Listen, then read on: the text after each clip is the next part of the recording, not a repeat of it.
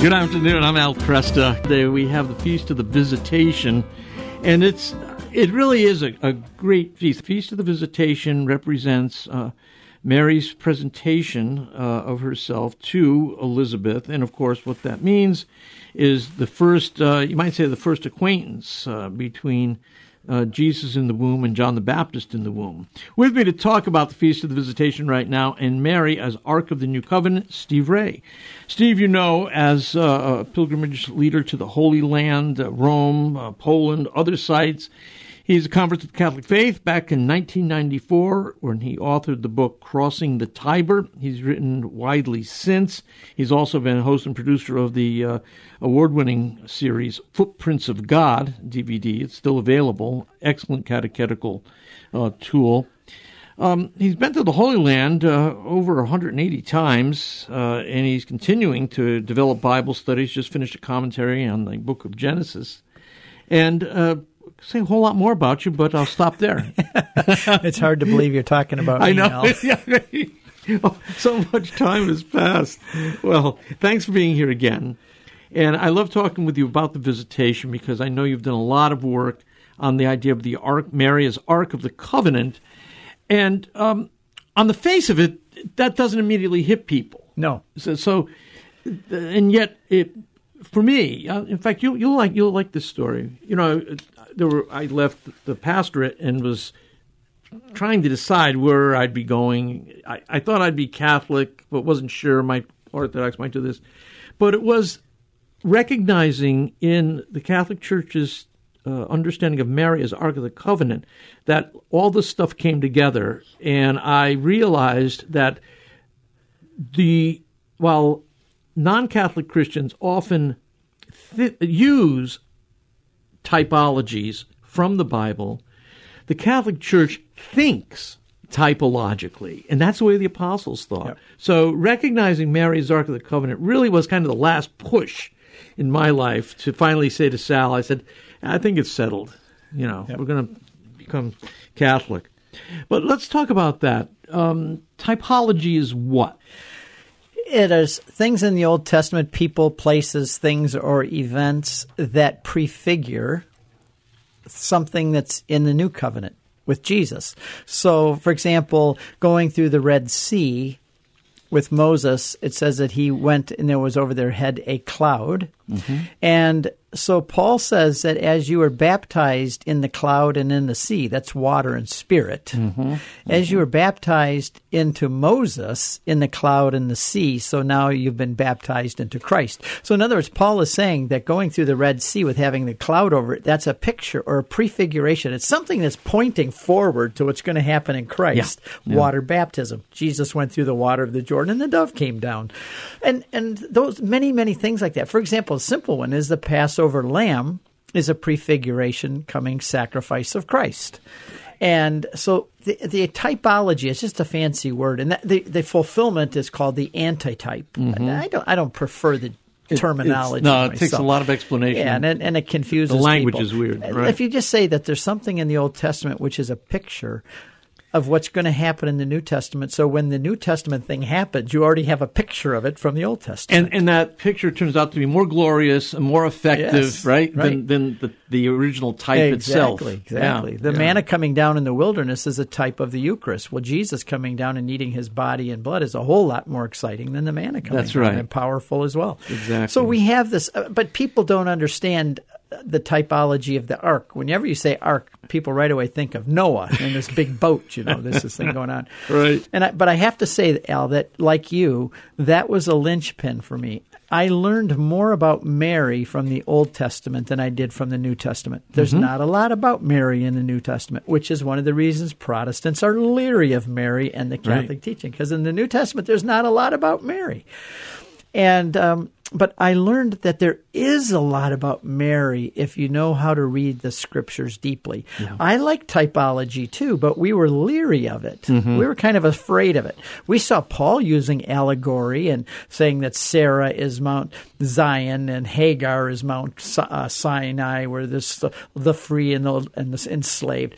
Uh, we saw Paul doing it, but we were well. Paul can do that. Paul can but, get away with yeah, it. but, but I'm I'm not going to be getting stepping out on this thin ice. right, right. But as Catholics, I like the way you said it that we the church thinks typologically. Yeah, yeah. But I think the Bible is typological. It presents it that way. So let's talk up Mary.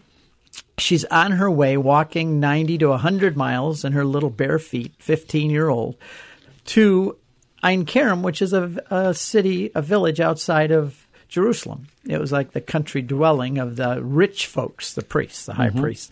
And she, when she's there, it says she goes into the hill country of Judea. And Elizabeth says, Who am I that the mother of my Lord should come to me? John the Baptist leaps in her womb. She's there for 30 days, and everybody is blessed. The word blessed is used twice or more times there. So now, when I'm taking people there and I'm standing in this location, I ask people in the group, now that I've said those things to you, how many of you immediately think of 2 Samuel chapter 6 in the Old Testament? And everybody's like they're like a deer in the headlights. Uh, what? Second, second, Samuel. What's say? I don't even know where that is in the Bible, you know. Uh, well, then I say, well, before I tell you the answer to that, I'm going to back up a little bit. When the angel came to Mary in Nazareth and said, You're going to give birth to a child, and it's going to come about by the Holy Spirit overshadowing you. How many of you immediately thought of Exodus chapter 40? In the Old Testament, nobody. Well, I don't know. I, once in a while, I get somebody to raise their hand because they're all excited. They, have learned apologetics. They've learned some Yeah. apologetics, they've right, learned some right. lessons. Well, in Exodus, the Ark of the Covenant, Moses builds this box. It's just a simple box, 4 Mm-hmm. feet long, two and a half, two and a half feet. And it's made of gold, though, the purest of gold. And from the time he made it, that it was the most sacred element of Jewish life. Nobody could even touch it. In fact, one time somebody touched it and they dropped down dead because they weren't clean and Yeah. purified to the point of doing it. A man named Uzzah, by the way. And he did, did a good thing. He was trying to keep it from falling off an Yeah, ox cart. yeah. But it, boom, he dropped dead. And David was afraid of the ark.